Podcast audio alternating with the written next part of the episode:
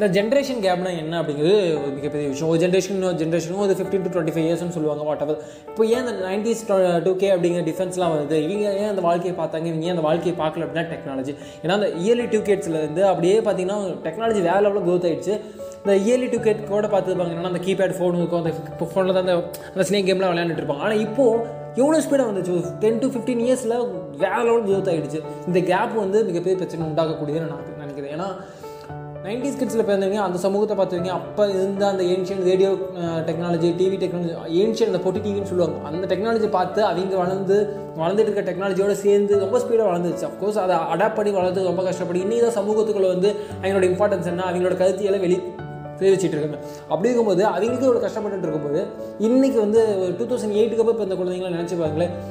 அந்த டெக்னாலஜி அப்படி என்னப்பா இதுக்கு மேலே அவங்க எல்லாமே இப்படி தான் பார்க்க போகிறாங்கன்னா ஆனால் இவங்களுக்கு ஒரு இருபது முப்பது வயசு ஆகும்போது அது அவங்களுக்கு முன்னாடி இருக்கிறவங்கலாம் எப்படி இருப்பாங்கன்னா அந்த காலத்துலேருந்து வந்தவங்களாக இருப்பாங்க. ஸோ அதை அடாப்ட் பண்ணுறது எவ்வளோ கஷ்டமாக இருக்கும் போது ரியாலிட்டின்னு ஒன்று இருக்குது நம்ம எல்லாமே விர்ச்சுவல் வேர்ல்டில் வாழ்ந்துட்டுருக்கோம் பப்ஜின்னு விளையாண்டுட்டு இருக்கோம். கார்ட் ஆஃப் டியூட்டி எல்லாமே ஓகே அஃப்கோர்ஸ் டெக்னாலஜி வளர தான் ஆனால் ரியாலிட்டின்னு ஒன்று இருக்குல்ல. ரியாலிட்டி வேறு எக்ஸ்பெக்டேஷன் வேறு ரிச்சுவல் வேறு. ரியாலிட்டின்னு ரியாலிட்டி அப்படிங்கிறது வந்து ஒரு மிகப்பெரிய விஷயம். அதெல்லாம் அது ஒரு மிகப்பெரிய அடியை கொடுக்கும். அந்த அடியை இவங்க எப்படி தாங்க போதாங்க அப்படிங்கிற எனக்கு ஒரு பயம் இருக்குது இந்த ஜென்ரேஷன் கேப் வந்து நம்ம கொஞ்சம் கம்மி பண்ணி இந்த டெக்னாலஜி வந்து மிகப்பெரிய கேப் உண்டாக்கிச்சு அதை கொஞ்சம் கம்மி பண்ணணும் அப்படின்னா நமக்கு என்ன பண்ணணும் அப்படின்னு எனக்கு தெரியல.